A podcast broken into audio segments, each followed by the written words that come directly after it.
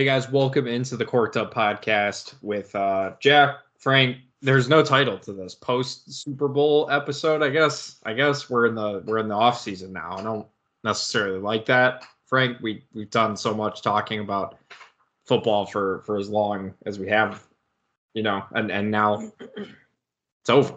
It's over. Yeah. Now we have to like I don't know what two months before the draft even happens, and then I mean it doesn't necessarily stop with free agency and all that, but it's just like I don't know. Games are more important to me. I think it's more fun that way. But Well, the- Yeah. and, and really, the new season doesn't start until the uh, you know the pro days and such. The the combine. I don't know if we're gonna get that this year because of COVID, but like Yeah. that's when you start to feel you're like, all right, you know, free agency. gearing back up, Yeah. and then you you free agency hits, the draft hits, you're like all excited, and then there's about like a two month period where just you're just like yeah whatever who cares, and then then and then the preseason starts and you're like I'm not even gonna watch the preseason, and then of course you know that first game starts and you're fucking like this close to the screen yeah, watching 100%. everything because that's just how pathetic some people are. Have you ever been to a preseason game? You ever bought a ticket and gone to a preseason game? So the only time I did, I was like eight years old. Um, Mhm. and my mom got like a free ticket from work and i like That's- at that at that point i didn't even know really the difference like i didn't know what exactly was Yeah. happening i was just happy to be there but that was the only time i'd ever been and Yeah. from what i remember we left in like the third quarter Yeah.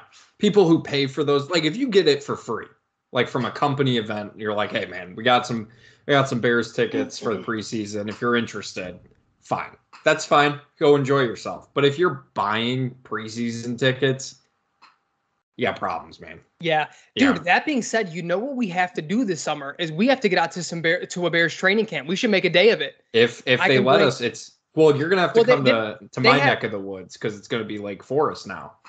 yeah no i'm in i'm in wherever it's at but Yeah. di- didn't they have the fans there last year didn't they allow fans I think it was like I was I, wasn't it was it limited? I don't remember. I, I think it was Dude, still everything- limited, but I remember the clips. We have to look into it though, because that would be a fun day. Everything like if it's a weekday, we can plan it, take it off work. I can Yeah. bring the I can bring well, both my kids probably at that point.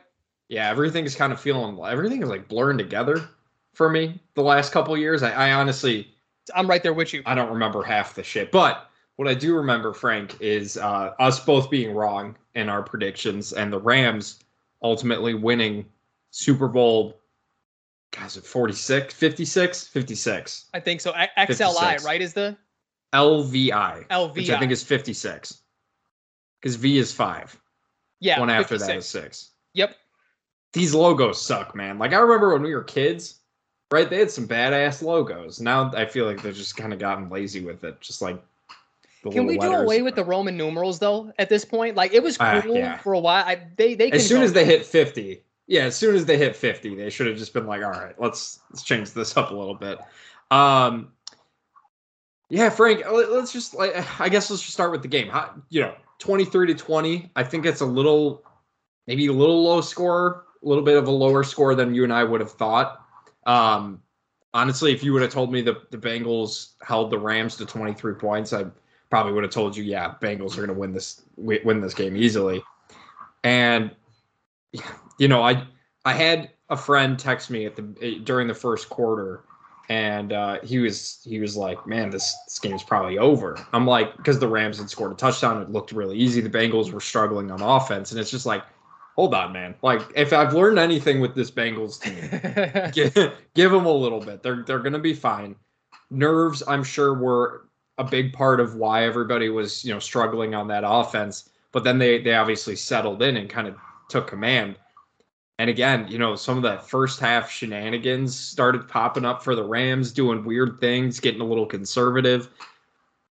What'd you think of it from the from the Bengals side? Because I definitely think there's a little more to talk about on the Rams side, so we could probably save that. So let's start with the Bengals. What were some things you liked? What were some things you didn't like throughout the game?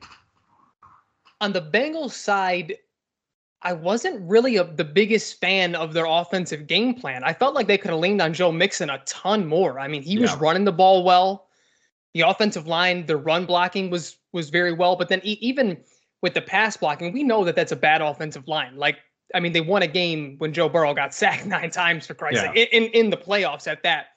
Um, but I, I didn't see any adjustments from Zac Taylor to like help them. I mean, it, it wasn't to the degree that we were like yelling at our screens when Justin Fields was getting obliterated in Cleveland, but it's like it was to that type of thing where it's like, dude, get some chip blocks, do do some misdirection, do some play action, do something. Like I felt like their game plan was a little bit too straightforward.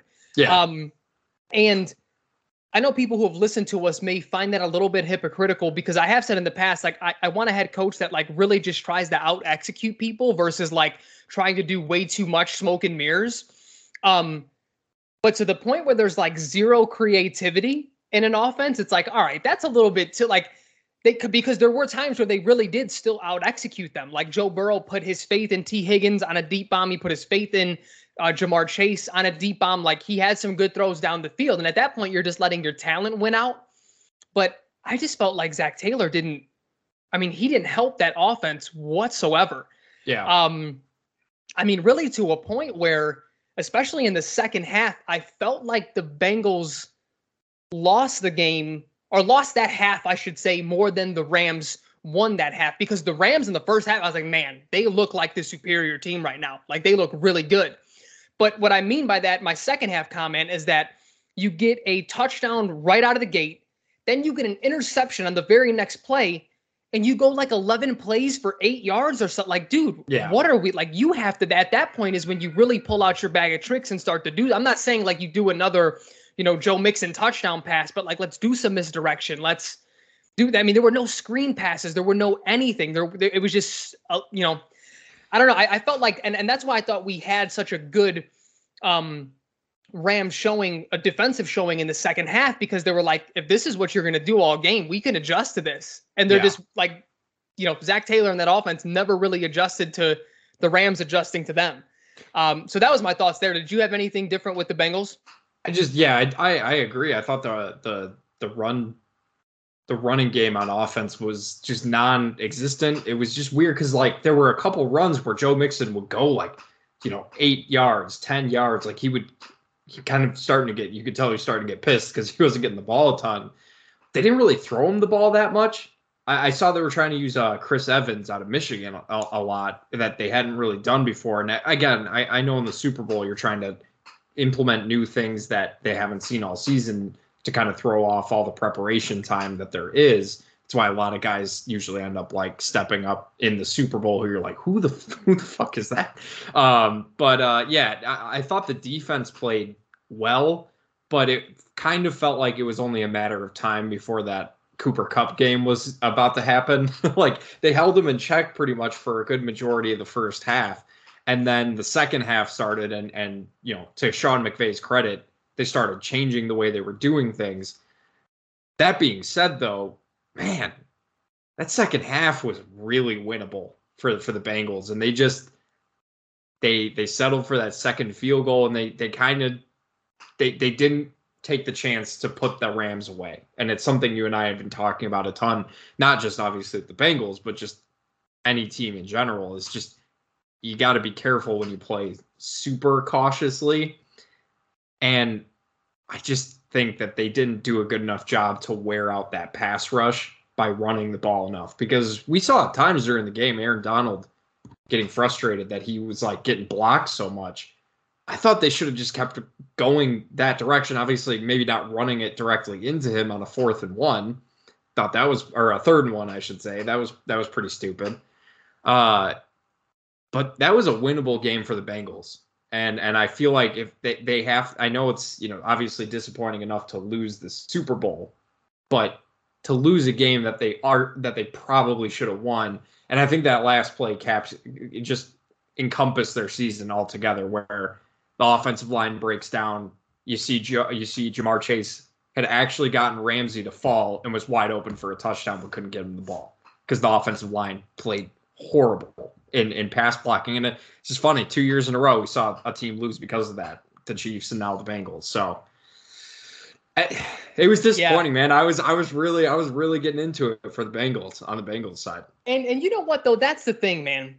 Is you know going into that game, we had both sort of felt like the Bengals just have that it factor where the Rams don't. Where the Rams win games is when their superstars step up because they're a star-studded team. Yeah. Not much depth, but Aaron Donald can take over a game if Matt Stafford gets hot. Cooper Kupp, top two, top three receiver in the league. Jalen Ramsey, top two, top three corner in the league. Like you just have this top heavy offense or uh, uh, top heavy roster, and the Bengals just don't. Like obviously Ja'Marr Chase, phenomenal. I mean, probably already a top five receiver in the league. Yeah. Uh, Joey Burrow, top five, but like everywhere else, Tee Higgins, very good receiver. I think if, he didn't have Ja'Marr Chase outside of him, his numbers would look a lot better. But, um, you know, it, it just they they and what they were missing in like name name recognition, they just had this feeling about them, and it was like, how could you not? If unless you're a Rams fan, but how could you not cheer? For them, even Yeah. if like, even if you were in their division, the Bengals have never won anything. They never, they just like mind their own business. yeah. And it's like they're, they they caught a heater this year when it counted, and it's like how you know how can you not uh, pull for them? And Yeah. and I mean this game sort of encompassed that. Like everything felt like a struggle to them. Everything you know didn't exactly go their way, but they just found a way to be in the game still. Like Yeah. And and that had its negatives and its positives though, because just like you said, there were times where they should have pulled away. They they should like and just like the the plays that I that I named right in the beginning of the third quarter, you get a touchdown and a pick, and you're on your own like 40. I mean, you have to capitalize on that. Yeah. There's no shot you you uh, you punt the ball away there. Like you have to get points, and you have to get a t- forget points. You have to get a touchdown right there. You don't settle for a field goal. Like so, I- I think the whole game sort of was you know uh, an encompass. Uh, uh, I- I'm blanking on the word that, I'm, that I want to use, but just like that that was what the Bengals were the whole the Yeah. whole year. Um, and Yeah. unfortunately, they just couldn't really they couldn't really top it off. But on the flip side, I think for the Rams too, that was who they were. You know, like their offense didn't exactly look great either. Their defense didn't exactly look great either, but their stars stepped up when they needed it the most. I mean, Aaron Donald on that third and one, that was insane. Yeah. Well, and you know, obviously Cooper Kupp, like I said, he was the one that kind of you knew it was coming at some point, and obviously, I mean, the the Rams offense took a way bigger hit without Odell than I thought they were going to. Like he looked really, really good, and then obviously, you know, I when his knee buckled like that and he went down and dropped the ball, I was like, that's that's not good. That's that's not that is not good. Uh, and obviously it wasn't with him. I, I, did they confirm it is a torn ACL? They, they or at they least that's they the put fear. out the report that the when they fear it, that's usually what I don't think I've ever is. seen that not be the case after like Schefter's Yeah. like, yeah, it's they're afraid that it's an, a torn ACL. Like, Well, and, It- and to the best of my knowledge, too, like when those trainers come out and they feel the knee, they put pressure on ligaments. And when they tell them, yeah, that's where it hurts, they're like, all right, that's it's torn. Like they, they know pretty Yeah. much right away. Yeah, I, I just thought it was like, I don't know, like I, I thought it was really weird.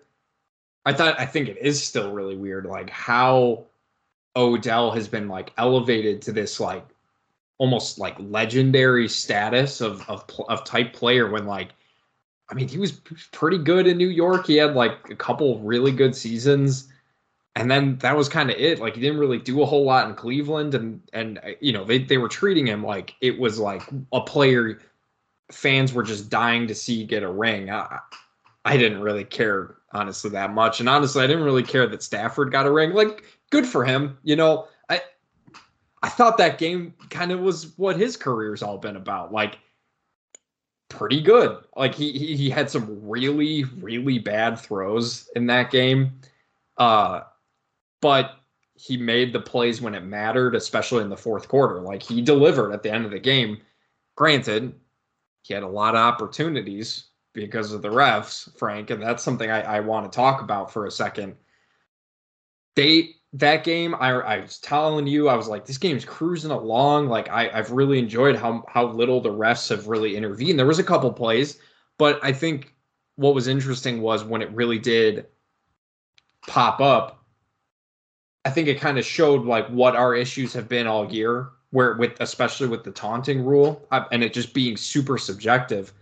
There was a play when the the Bengals there was a, a personal foul on the offensive lineman for unnecessary roughness, which I don't think I've really seen too much.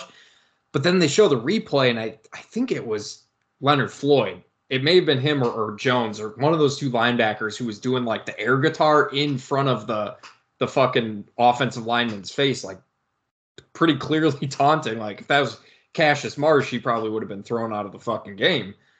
But they just didn't call it. They only called the personal foul. And then, I mean, that whew, that fourth quarter, man, they just were given the Rams every single chance. They missed a lot of calls too. They missed a false start on the offensive line. Yeah.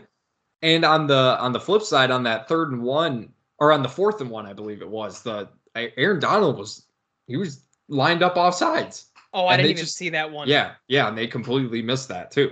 I yeah, I didn't see that. Yeah, it was it was one of those things where it's the Super Bowl, man. And for the most part, they let people play. They let people get physical. The egregious stuff they they called, I think the biggest miscall was the face mask, uh, the missed face mask on Tee Higgins. yeah. I I mean that that was that was huge. That was obviously a huge play. But I, I what what I found bothersome were people who were sti- like sort of sticking up for that phantom call on 55 that uh pass oh, was it a holding yeah. or a pass interference yeah. like a one yeah. or the other and they were like oh well that was the makeup call for Tee Higgins let's not get it twisted I refereed plenty of sports before not obviously at this level but that exists if you ask any referee or someone who's refereed like yeah makeup calls exist when you miss one I've even told, I've like told coaches like, hey, I get like yelling at me. And I'm like, look, I got it. I'm gonna make it up. I promise you. I'm gonna make this right. Cool. We we keep going. Give them a crucial call to sort of e- even the odds a little bit. But you do that like in the third quarter. Yeah. You don't like with 20 seconds left or however many times, and on a third and one, and then people's rebuttal to that was, well, um, it's not like they couldn't have scored on fourth and one then you can't say that the T it was a makeup for the Tee Higgins call because they could have still scored on that drive. Okay, pass interference, you lose 15, they can get that right back. Like yeah, you can there, there's an inconsistency in your logic there. My only logic here is that if you're if that was indeed a makeup call, that was the worst time to do that. Because because forget even my prediction, I don't care about that. You sucked all of the drama out of the game right there. Yeah. Because even yeah. if they score on that fourth and one, you're like, holy shit, here it is. If they don't score, it's over. Like you knew once that was called, this they're gonna score. It's over. It it, it just took all of the momentum, all of the I mean, because I was sitting there, I'm not, I have no dog in the race, and I'm nervous. I'm like, oh, third and one, like you're yeah. getting into it at that point, yeah. you know? Yep booty hole puckers up, balls get a little tight, you're in there. Yeah. And they just they sucked. I mean, they just popped the balloon, and it was that's what I was really upset about. Yeah, no, I think that's a great way to put it. Like that's exactly how I was feeling. Like you kind of get a little nervous. You're like, because it ended up being a really, really entertaining game. Like the entire game, all the way through, was really entertaining. It wasn't necessarily like the best game in the Super Bowl we've ever seen, but it was it was fun. It was I, I, it was memorable at times, and for it to just like get dragged down so much at the end by the ref, like that's just and and it. What I think was more frustrating, like if if it had been happening almost throughout the entire game, where the it was just like a poorly refereed game, I think it would have been like, okay, this, this like, fuck, man, this is this is just frustrating all the way around. But like, they had stayed out of it the entire game and then right at the fucking end is when they decide to really start getting involved. And it it, it doesn't help when when Cris Collinsworth is even like okay yeah. Like come on you know like think, even if it is the right call at times you've stayed out. I just don't understand the switch over. I, I don't yeah. get it. And that's what bothered me even more. Like that that was like the biggest reason that it bothered me was like if it was a ticky tack call, like he pulled the jersey a little bit, okay, it, it's it's it's a it's a penalty, right? That you probably would have let go if it was the first quarter. But there was nothing there. It was just a phantom call. It was yeah. it was perfect defense. That was my issue. Is like because when going back to the people who were talking about, you know, oh, it was the makeup for Tee Higgins, but a makeup call on a right call it isn't the same as a phantom call. Like that's a phantom call. That's just not because even going back to when I was telling the coach, like, I got you, like, I'm, I'm gonna get you with a makeup call. I'm calling something super petty. That's what a makeup call is. Like, yeah. I usually would let it go, but I'm gonna, I'm gonna get it back for you. You know what I mean? It's, it's, it is what it is. And, ah, it, you know, like using basketball as an example, like at any level, you usually don't call a carry unless it's like super egregious and you're like walking with the ball. I'd give you a fucking carry, get you the ball right back. Because yeah. he's been carrying all game, but I've been letting it go. Something like that. You know what I mean? Like you can find something that you've been letting go to do a makeup call. you don't do it on a phantom like that. That was it. Forget the even the time of the the time of the call. That was what bothered me too. Is like you just can't call it when nothing's there. Yeah, and and I think it, also it kind of just takes away. I'm, I'm sure the Rams players obviously don't really care if that's you know what if that helped them win, but like I feel like it kind of takes away some of the great things that they did in that drive. Like that Stafford no look pass that's been circulating like insane. Finally get him some fucking like that was just completely not even talked about during the broadcast because I don't think they realized what it was, which is kind of disappointing because I feel like and and I'm not all for, you know, well, if it's Patrick Mahomes like they would talk about it nonstop, which is true, but if if if there are players who do that type of stuff, it should get the credit it deserves. And I'm glad that people were like, "Holy fuck!" I didn't even because re-. it's it's a really good fucking play. Like he completely opens up Cooper. I didn't see it during the at, at the time that it happened. I, I was like, but you you watch the replay and you're like, yeah, of course Vonn Bell fucking bit on that. That was an incredible fake it kind of takes away from that stuff that they're like the things that the Rams did really well on that drive because they basically had how many free shots the, to, to score a touchdown at the end of the game. You're right. It was like, oh well, they're they're oh, they're gonna score. It's only a matter of time, and it becomes a thing where it's like, all right, do the Bengals just let them score and then you know to leave themselves enough time? I hate that shit. I really hate Same. that shit. But you almost have to wonder like, is that what they should have done? It it was it was disappointing. I'm definitely not saying that's why the Rams won the Super Bowl because obviously that's not the only reason they won.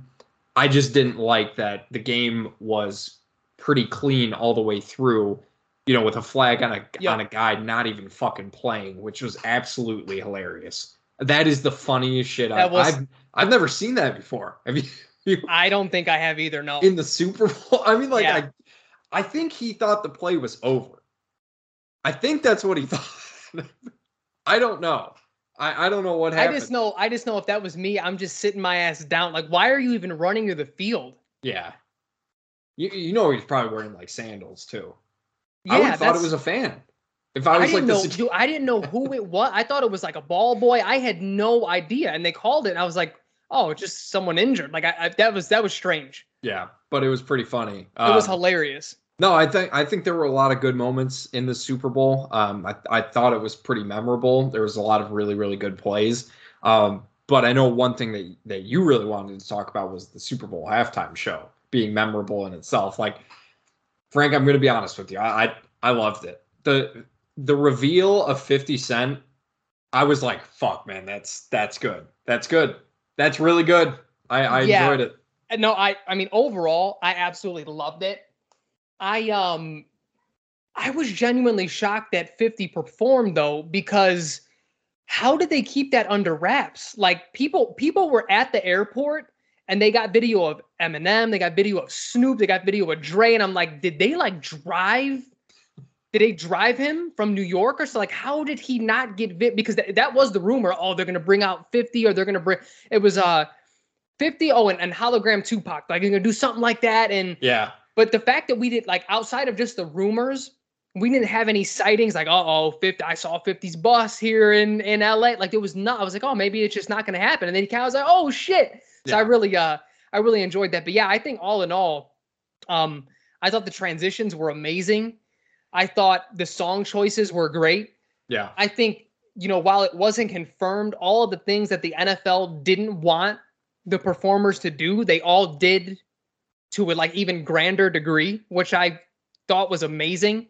Um, but yeah, I mean that was that was the best performance that I can remember. I, I truly enjoyed it. I I'm not shocked by the responses to some of the people on on the far right. Yeah. People were obviously making jokes like, "Oh my God, they're probably having a heart attack," and they were because they just couldn't. Ha- I I don't even understand like it wasn't like they they didn't even do anything that fucking crazy. You know what I mean? Like they just performed their, their songs. I will say I, I I liked Mary J. Blige. I thought she did a really good job. Definitely does not look 50 years old at all. I will say there was that one song that I felt kind of killed it kind of killed the tempo a little bit. You know, they were kind of doing like the the party songs kind of, and then she kind of went into like a slow ballad, and I'm like, I respect it, but it just it didn't really fit the tone of the rest of it. You know, I but, think that I think that was my only Yeah. issue was that second when they transitioned to her second song. It, I, I agree. It did throw off the vibe just a tad bit because it went I from kinda- her. It went from her to Kendrick, or Kendrick. her. yeah, and that was ha, had it gone, that would have been a perfect transition going from. Uh, I forget that. Don't need no hate or that song Right. to to what that would have been. That would have been perfect. Yeah. I I thought Kendrick could have changed it up a little bit. Like he stuck with that one song for you know a little a little too long, in my opinion. I also didn't love the the kind of the aesthetics of what he was doing. I felt like it was just very different from from what everybody else was was kind of doing. You know, what yeah, I mean? it, it it like visual aesthetically it was, and it was funny because you know the way that Twitter really hates Eminem at this point. That's everyone was making that joke. He's just not even gonna fit, and like he, I mean, that was like a perfect glove in hand transit. Like his was perfect. Did did you notice the did you notice the the kneel? Did you I did, notice yeah. that? I, Well, I- I see. I thought it was part of the. I just thought it was part of the performance. I didn't even think twice about So it. I noticed it because I saw a ton of rumors beforehand saying that he may not even perform because he brought up the idea of kneeling. I mean, because Yeah. he's been shouting out Colin Kaepernick for years now. I mean, since it's happened, he's you know standing. Uh, he's stood in solidarity with him. Um, and when they said that the NFL said no to him, the rumors were well he may not even perform or he may it may just be like it may go silent and like he'll just kneel like something. Those were like just way out there rumors. Uh, but I was specifically on the lookout for that because of those rumors. I was like, he's gonna. There's no way. If the NFL told him no, I don't know. Like they must not know who Marshall is. He Yeah. doesn't. He don't get. He doesn't get. He's not cancelable. Like No. you can't. You what, what is the NFL going to do to him? I mean the same, but the same thing with Snoop. They told him you can't wear blue. You can't wear a blue rag. He came out with a whole like everyone they told to not do something. They like they told Dre uh, to not have your anti-police lyrics in there. He kept that in there. Like, why are you telling people no who are, are the biggest people in their field? And you like, what are you gonna do to them? They're not getting paid anyway.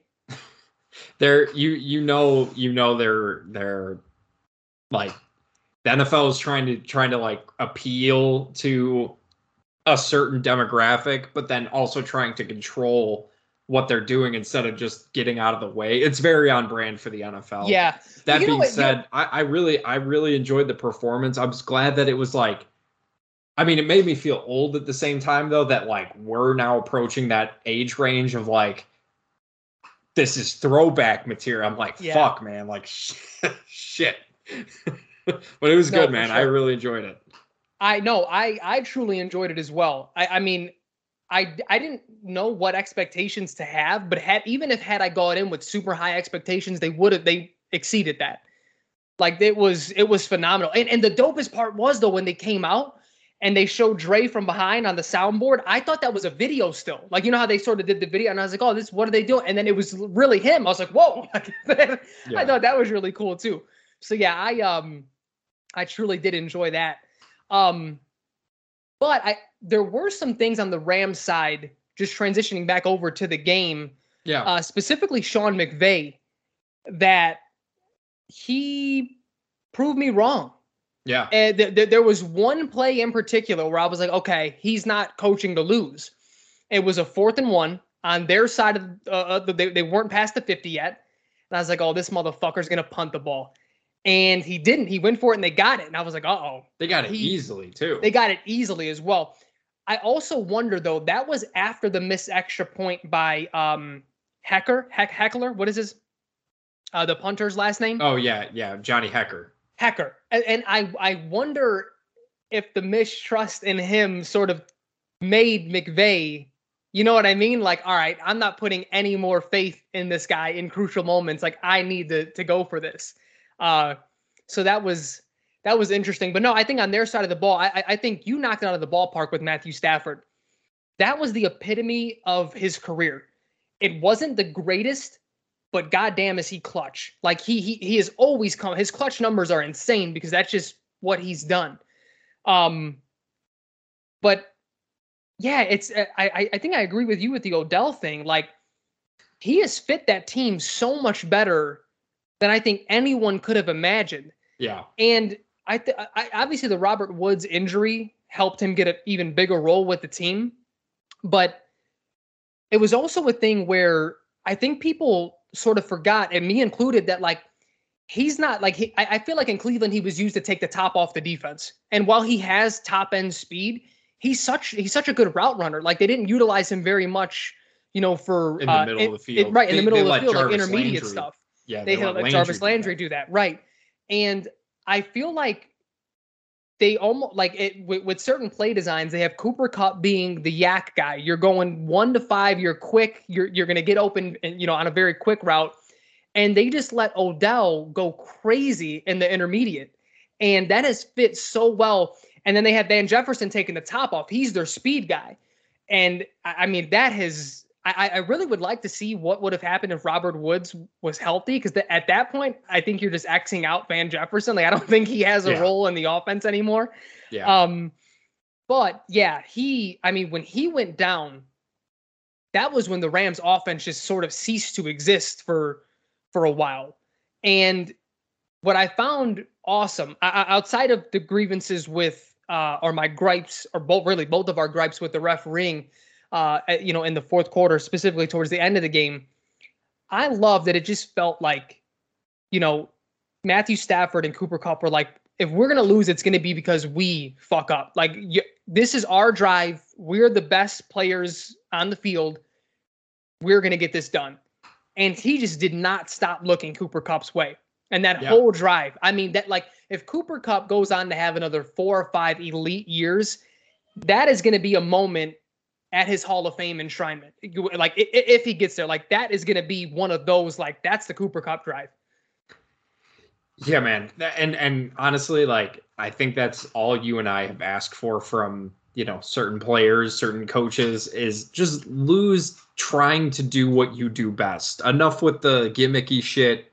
Get the ball to your best player and and let them let them win you a game. Like let them and and I was yeah, and you know, you know, Frank, a lot of outside, you know, a lot of casual fans, a lot of you know, hardcore fans even like to talk about how, you know, the biggest miss was uh, Mitch Trubisky instead of Deshaun Watson or even Patrick Mahomes. You know, whether that's realistic or not, you know, who who the fuck knows.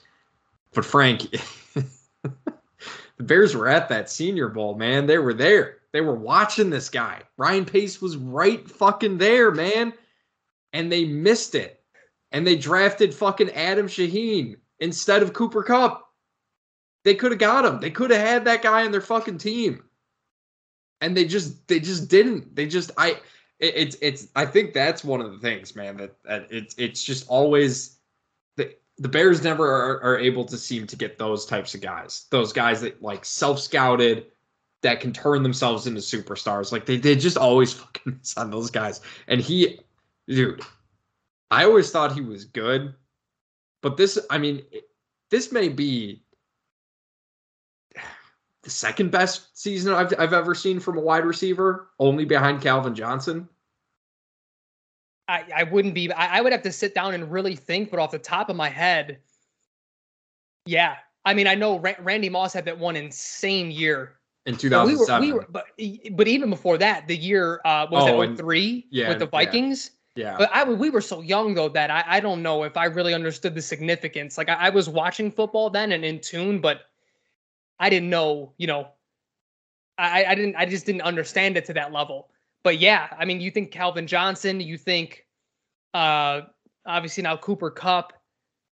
I mean, anything. real. I know uh, Michael Thomas, the receptions record was really good, but even that didn't feel like it didn't feel like this, right? Yeah. It's like the only one that comes to mind is is Calvin Johnson because he was just taking over games. Like Michael Thomas, and the way Cooper Kupp just took over that last drive. Like yeah. Michael Thomas never like took over a game like They that. didn't win a Super Bowl because of Michael Thomas. Yeah, yeah, that's they what I mean. They won a Super Bowl because of of Cooper Kupp. Like let's let's be real. I mean, it there was something also just really damn satisfying about seeing Jalen Ramsey get burnt as much as he I like he was getting dusted.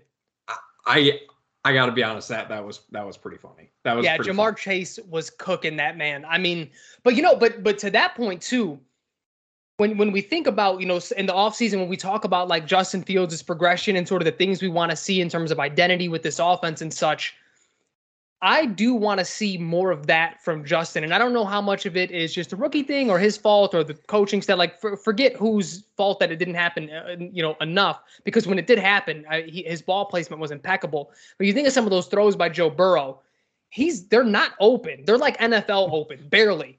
Yeah. And he's putting it in a window to give those guys a chance. And again, we did see that from Justin Fields 100%. So part of me just feels like, you know, defenses were just smothering the receivers so much that he, didn't even have a chance to do that, or the offensive line wasn't blocking long enough for him. But that's, I feel like, one of those things that, you know, on a box score, you won't see. You'll just see the reception and the yardage for it. Yeah. But when you look back at some of those throws, man, like, Joe Burrow is just just to what you're saying, like what we want out of a coaching staff. That's what Joe Burrow does as a quarterback. Just go out. He gives his guys a chance to make a play. He has yeah. faith in them. He has a rapport with them, and he lets it fly. I love that. Yeah, I. So the Joe Burrow stuff, I, I think that's something I, you know, I, I want to touch on because I thought he played a good game. I don't think he played his his best game, obviously, but again, what, what was exact like 19 times in like four games or something like that. Like that's fucking crazy. I mean, like, how do you not try and like even switch up the offensive line? Like, try and put someone in there that maybe you know isn't hasn't been seen or just something like that. That one guard got absolutely leveled by by uh, Aaron Donald. It was it was, but Frank, this is kind of what I talked about uh, before the Super Bowl, where I said you can't just assume that the Bengals will be back and I've yep. seen that a ton where it's just like, especially after the game, like Joe, he'll he'll be back. Fuck that. Uh, uh, may I point you to the career of Andrew Luck? Like, it. What I was gonna, t- I was about to tweet it out when they were in the fourth quarter, and they it looked like the Bengals were were gonna hold on and win.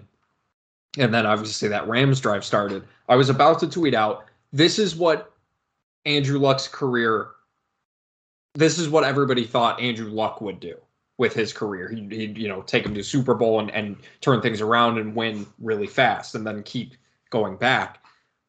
But dude, he took so much punishment from that bad offensive line. Like the, the Bengals better learn real fucking quick that they need to get some protection for him. I still think that Ja'Marr Chase pick was the right decision.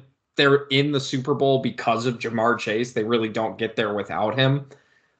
But every pick in the next draft should just be offensive linemen. Just as many as you can get to see if there are any good ones. You you have to because there's and you still have to go through Patrick Mahomes. You're still gonna have to go through that guy. He's not going anywhere. So I I thought that was a little, you know, I, I just want people to have caution that just because Joe Burrow had a really great season, the Bengals realistically, I mean, they're probably what, like a B tier team that just played above and beyond and made it to the Super Bowl. Like things worked out really well for them, obviously, but they got a lot of work to do, man, to to be considered just going back again and again and again. No, I 100% agree. I think that's a great segue to sort of the aftermath and, and what we think uh, needs to happen with these teams. Because I, I think that's the only thing that needs to happen for the Bengals. And I don't mean to, you know, I don't think either of us are saying that to say like that's easy. It's it's hard to find really good linemen. Um, but the fact that there has been no real effort to do that has been sort of the issue here. Um, but I mean, they're in a unique situation. They obviously, you know, overperformed what anyone thought they would be this year. So that, that's a good sign. That means your young nucleus is right. You you got that part right. Um, but not only is the young nucleus right, they're all under rookie contracts, minus Joe Mixon, who really isn't getting paid. Like he's not like a, a cuttable contract. He's not preventing you from signing anybody. And I mean, to your point, you throw the kitchen sink at that offensive line. You look at every big free agent, you look at any trade. That first that first round pick, you do the same thing that the uh, that the Chiefs did just did last year. You look for yeah. your left tackle or somebody. That that 31st pick, it doesn't matter. You have your offense is set outside of an offensive line. That 31st pick probably isn't going to be, you know, anything significant compared to a franchise left tackle if there's one on the market that you can trade that for. Um, And I think that's the only. I, I, I but I say they have the luxury though because they're not. They don't have to pay Burrow for another two years. They don't have to pay Ja'Marr for another three years. I think they have Higgins on another one or two year. I mean, they're they have these guys that are making huge plays in the Super Bowl on cheap contracts. Yeah. So now is the time where you absolutely do everything you can to protect your asset and Joe Burrow. Yeah. Um, and if they can't do that, and, and, and it's again, it's the attempt. If they try it and it just fails, then you sort of look at was scouting bad, was the free agent signings bad.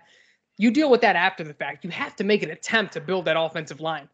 I mean, they there there are plays out there that they look absolutely lost. They ran a basic stunt on them like three plays in a row, and Burrow got either sacked or was under pressure immediately. yeah. I mean, there's just no continuity. There's no, or not the continuity isn't the right word. There's they haven't gelled. It still seems like, but we're in week what is this 20 of the season for you? Like, come on, man. Like, yeah. what, what what are we doing here? Um, but I think on the flip side to that, I mean, if you're the Rams, I think you run it back to the best of your ability and to the best of your caps, you know, the best that your cap situation can handle. Like you just won the Super Bowl. You're gonna have Robert Woods back at the at the beginning of the year. OBJ probably gone the whole year. You probably don't re-sign him. Maybe you wait until he's fully recovered to see what's going on with that. But outside of that, you know, because you're so top heavy and you're going to have to pay Matt Stafford now as well, you're going to extend him. You can't really build depth. I think you just have to run you run it right back just like Tampa just did, you know, this year. Like you try to have the same exact team and see if you can maximize the window.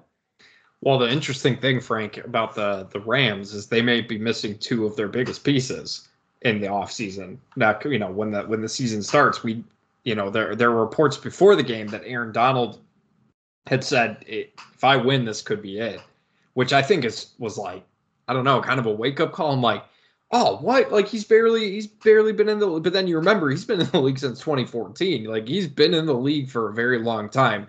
I mean, he's got all the accolades. What else could there be for him to really want to do? It's not that crazy to me when you really start to think about it. But the crazy one for me, Frank, is the Sean McVay stuff, man. Like I texted you the morning. What was the morning of the Super Bowl? I'm like, wait a minute, what the fuck is this rumor that he's dispelling that he doesn't want to come back? And you're like, I think he made that up. I think he's just trying to create some drama. And and they, you know, he, he is talking during the game and he's like, nah, I'm, I'm come on, I'm fine. We're we're we're gonna be here. And then today, he's like, eh, we'll see. We'll see what happens. Which guy's only like he's not even 40 yet, is he? I don't. I think he's like 36, 37. He's super I mean, young. Just uh, it, it's it's fascinating to me that the Rams were kind of put in this position to win it all. They did so, and he's kind of like, eh. I think I'm. I think I'm. I'm gonna want to take a take a bit of a break. I, I guess I wouldn't necessarily blame him. I'm just. Is that the problem with hiring these like young up and and, and coming head coaches that have, you know, they they accomplish things so quickly you know at some point they're kind of just like what else is there to really do you know what i mean Yeah. Well, that, that's what made me think. Once it became like more of a reality that he could actually retire, like that may just be the norm. yeah I mean, you you you think about the way that just American society, people 35, maybe even 40 and under, no one wants to work their whole life anymore. Like yeah you know, I you, you see a bunch of these protests and things for not only better working conditions, but like four day work weeks. Like, let's lower that. Like, let's. I mean, there, there's so many changes happening societally that I don't think it's any different. Like, just the mindset of of a head coach or really anybody, like even athletes. We've seen a a bunch of athletes retire early. Patrick Willis was 25 years old and was the best. Not literally, you know what I'm saying? Like, yeah best linebacker in the league, and he's like, nah, th- this is it for me. I- I'm I'm out. I played eight years or whatever, and I'm good and you know it, it may it may start to be the norm. I mean, these guys are getting hired so young. Ryan Poles is 36. He's the Yeah. general manager uh, of the Chicago Bears. Like these guys are very, very, very young. But it's not that they're inexperienced. I think that's what other people have to put into perspective is that Ryan Poles been doing this since he was 21, 22. This is his 14th year in the league. That's a lot of fucking time, man. Yeah. Versus, and he, and it's not like he started. Oh, I'm the ball boy, and I'm working my way up, and now it's like, so it's like you sort of discount the first six years because you were a kid or whatever. Like, no, he these guys have been co- McVay has been coaching at a very high level for years now. You you get burnt out after a little bit. Versus like you think of someone like, um, even like Matt Eberflus. I know he's not super old, but he also hasn't been coaching at, you know, for as long as some of these young guys who have been. Like they have, but it was more like a quality control guy or this. Yeah. These dudes are 26 calling plays. Like, you know what? So I mean, it, it's just a different level, man. So that that may wind up being the norm. Um, but I think with Aaron Donald, it that caught me by surprise too, because I just didn't realize he was in the league for that long. Yeah. And I think I think they even mentioned Von Miller he had been in the league for 14 years. I was like, 14 years? I remember when he got drafted. Like, what the hell is going on right now? Yeah. Like, if you would have asked me how long Von Miller was in the league, I would have told you like seven years tops. Just because in my mind, it doesn't feel like that much time has gone by. Yeah. Uh, but yeah, so I know that was a long-winded answer, but it just made me think about a lot of stuff when it comes to that. I, I think I, I, would certainly hope there, there's two hopes that I have with that. One, that it's not preventing people from hiring the best guy for the job because he's young. But two, if that starts just becoming the standard where guys are like healthy and just retiring after eight or nine years, at, at a certain point, you're going to have to like talk about Hall of Fame standards and such. Because if the average starts to go down and counting stats aren't necessarily there or whatever, um, that's going to take a huge effect on on Hall of Fame and voting standards and such.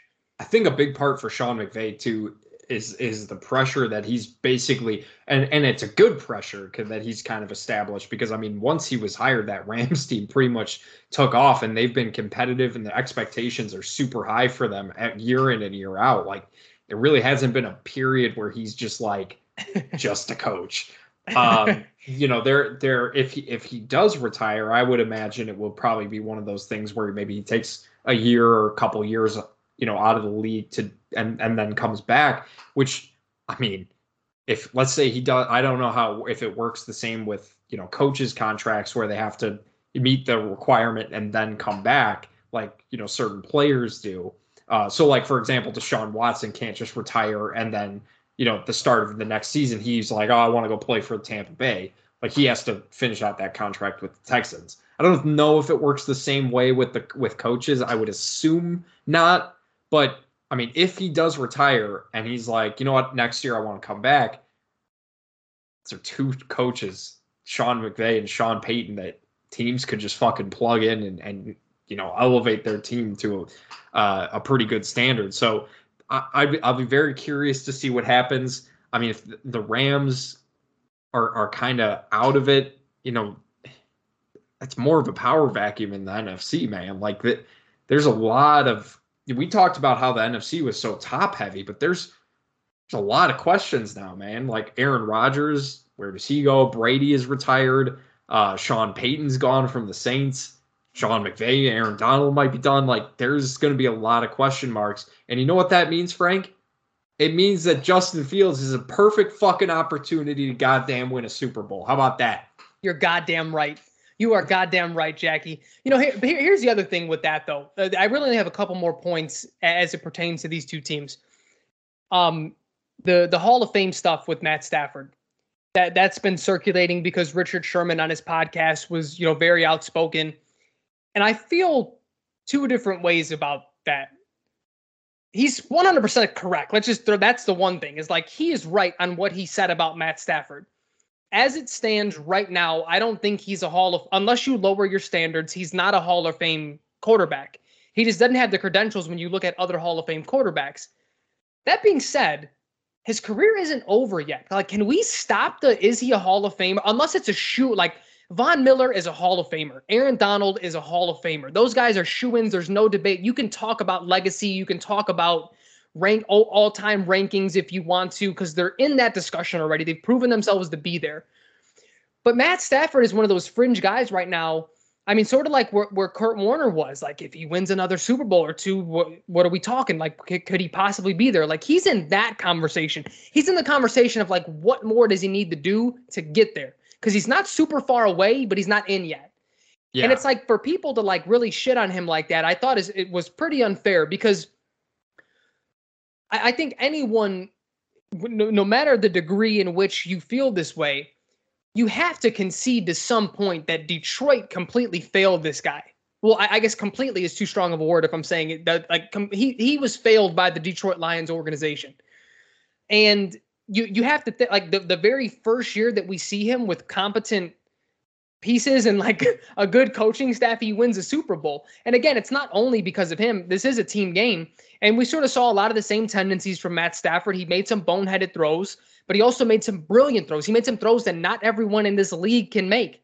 Yeah. And you you sort of if you're able to kind of uh what, what is the right word like prorate i guess this one season into like 14 years in the league that might be a hall of fame career like if you have competent pieces around you like i mean imagine fucking joe montana on the lions. He may be matt stafford. Like the, the i think people sort of start to discard how how important is it is uh your how important your surroundings are around you especially in the nfl and I, I think the NBA GOAT talks are a big part of the reason for that because they try to make it that way in the NFL.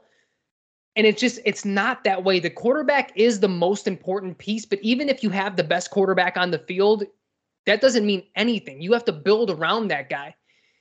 And I, I don't know. I, I just felt like it was very unfair for that to be like the first press thing. Like Matt Stafford just wins a Super Bowl in his first year with the Rams, and everyone's like, "Is he a Hall of Famer? Is he not?" It's like, dude, let it fucking breathe for a minute Yeah. like relax and and again like everything that richard Sher- sherman said was correct i agreed with him i just didn't agree with the timing of it like dog he just won five minutes ago and you're fucking on twitter talking shit like relax man it's Yeah. not you know it's not that urgent Yeah, I I completely agree. I I don't that that's such an off-season topic. That's not like that that's I I guess that's the thing with with the Super Bowl now is like because we've become so accustomed to talking about like Brady in every single Super Bowl, it's like what what do we talk uh, so like our our no, the norm is to be like talking about Hall of Fame shit. Like if if Matt Ryan had won that Super Bowl, I don't think people are like, "Well, is he a Hall of Famer?" Like I just felt like the stuff with Stafford kind of came out of nowhere. I feel like no one has ever talked about him being a Hall of Famer,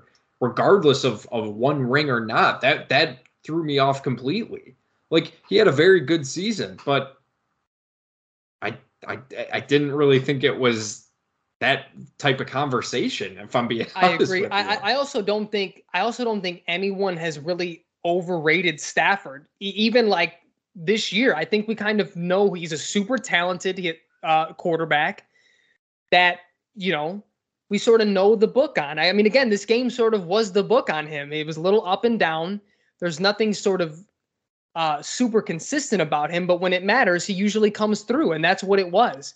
Yeah. But I don't know. I mean, I, I feel like just in general, people get way too caught up in the all-time great Hall of Oh, yeah. Fame like legacy talks. It, it's it's it's it's from years of talking about it with like LeBron and stuff like that. Like I feel like that's all conversations have become about now is like, you know, who's the, who's this gr- who's the gr- who's the greatest of all time? There's like 40 goats out there Yeah. right now. It's just like that's all people want to talk about. It's it's very strange to me. Yeah, and, and and that's sort of my point where it's like those are really good conversations when careers are over with. Like who wh- where do you rank so and so because you can't say like Matthew Stafford is not a Hall of Famer. Well, what if he wins 3 more Super Bowls in a row? He's a Hall of Famer. You know what I mean? Like we and I'm not saying he's going to do that. I'm just saying we don't know what what the end of his story is yet. Like it, it's not uncommon. It's not uncommon for people to have really good back end of their careers and get them in uh, the Hall of Fame. I Yeah. mean, it, it, imagine like year five or six or whatever. And I know we're we're past that with Matthew Stafford, but like of uh of Steve Young's career, that he would not have been a Hall of Famer. Like, let these stories end. And to your point, I think I think that's sort of the the I don't know if it's spawned from that, but I think we see it the most with LeBron. It's like it's exhaustion. Like, let the guy's career end before we start trying to put all this other, you know, try put him up with this and that. Like, it's clear that he's an all-time great 100%. But let's just like let's let the story end and then let's analyze it from there. And then you can debate. And then you can talk about, you know, differences in eras and things like that. But I don't know, th- those conversations are just so fucking boring and like so low hanging fruit to me at this point. Yeah, well, that and the fact that everybody on on Twitter is you know ratio and copy pasting Well, Twi- that stupid Twitter- fucking yeah. thing. It's just Twi- it's, Twitter makes it worse, but it's Yeah. also like I think the thing that bothers me too is like stats only matter when people feel like they want them to matter. Oh, well, Aaron Rodgers is easily a Hall of Famer, and he only has he only has one ring. Well, now Stafford has the one ring. Oh, well, that one ring. That now he needs the other stats to go. Well, you just told me those stats didn't. It's it's it's a Mickey no- Mouse ring, Frank. yeah, I mean, there's just like no level of consistency to people's to people's arguments, and I, I think I, I think what people don't realize when they do that is they internally understand that context matters for everything when it comes, especially statistics. So they want to like pick and choose when it matters and when it doesn't, because to a degree, you sort of have to. Where it's like you know, even talking about Matthew Stafford, like he was in Detroit, so it's hard to really analyze what he was and what he could have been if he was a, with a better organization, or if the Lions were just a better organization and built around him better. So it's like you sort of have to use the eye test to know how good he is. But at the end of the day, with Hall of Fame, that is usually about the raw numbers. It's about the All Pros. It's about the um, the Pro Bowls. It's about the counting stats. It's it's about everything. So that's sort of cut and dry with it. But but again, it's also not because if you just look at raw numbers, Eli Manning is as average as it gets, if not a little bit below average. But those two rings, especially in the context in which he won them, that may as they that may well get him in the Super Bowl. Like the Yeah. Context matters for even things. Or I'm sorry, the, Hall- Yeah. the the the Hall of Fame. Yeah. Um. So I, I don't know. I don't, people are just they're they're getting a little bit too much with stuff, and that's that that has annoyed me with it. Um. The last thing that I had though, Jack, I would not be shocked if the Bengals move on from Zac Taylor in a year or two. Very very Packers esque type situation where they you know go for a different coach. think Yeah. that their coach is maybe holding them back a little bit. I I hate to say it, Frank, because we we gave him so many so many props. Uh, before the Super Bowl where we were like, ah, well, maybe we were a little bit wrong about Zac Taylor. Maybe he isn't one of the worst coaches in the league. And I, I, I granted, I don't think he's one of the worst. I think we've seen a lot worse this season, but I, I think a lot of our concerns kind of showed themselves at, during that game. During that game, he looked a little overmatched for sure. Yeah, and and I think what's going to wind up happening is because he's a solid coach. We we didn't like jump out the window and like, oh, he's one of the like, even though we ranked him one of the worst coming in, he's one of the best now. Like we were never, you know, that extreme with it. But I think what's going to wind up happening is he's a, a solid coach. He- maybe people can call him a good coach, but they're going to look for someone who really is able to do things schematically with Joe Burrow that I don't think Zac Taylor has done really, really all year. Like the offense is good.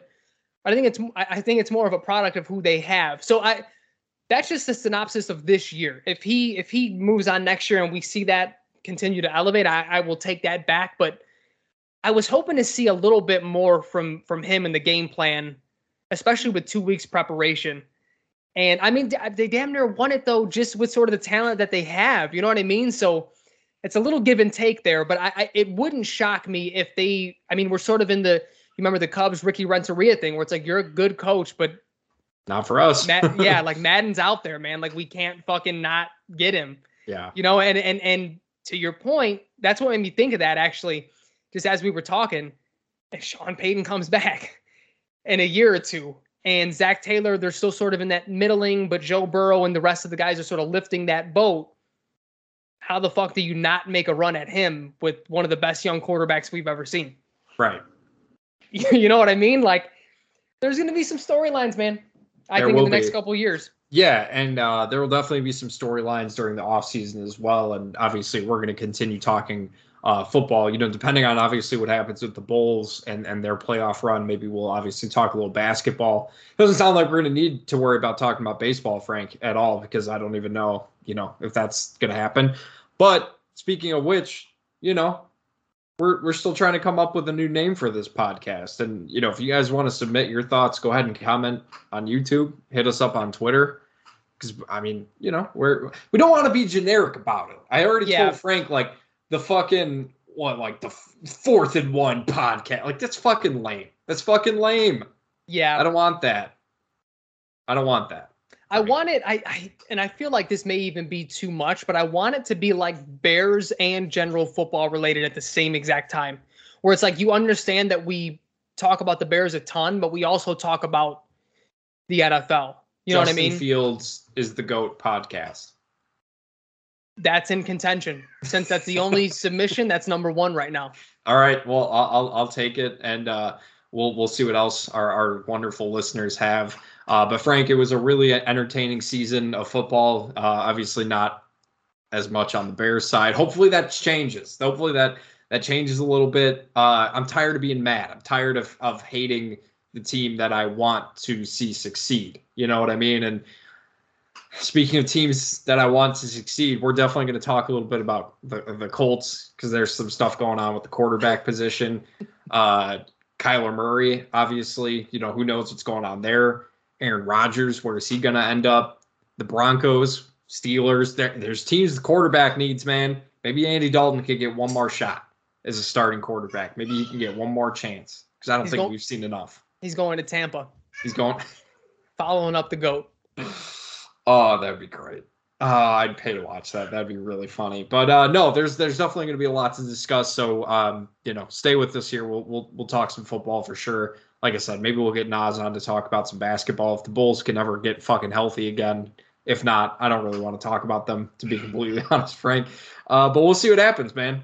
We'll see what happens. This was a fun season, though. I, I enjoyed this season a lot. Yeah, extremely fun season. I think moving forward, it's really going to allow us, you know, for some extras pods or other pods to like do some revisiting, do some, you know, you know, uh, underrated teams of the season or like people most disappointing, you know, people who sort of outperformed what we thought. I mean, there, there's going to be a ton to talk about just analyzing this year.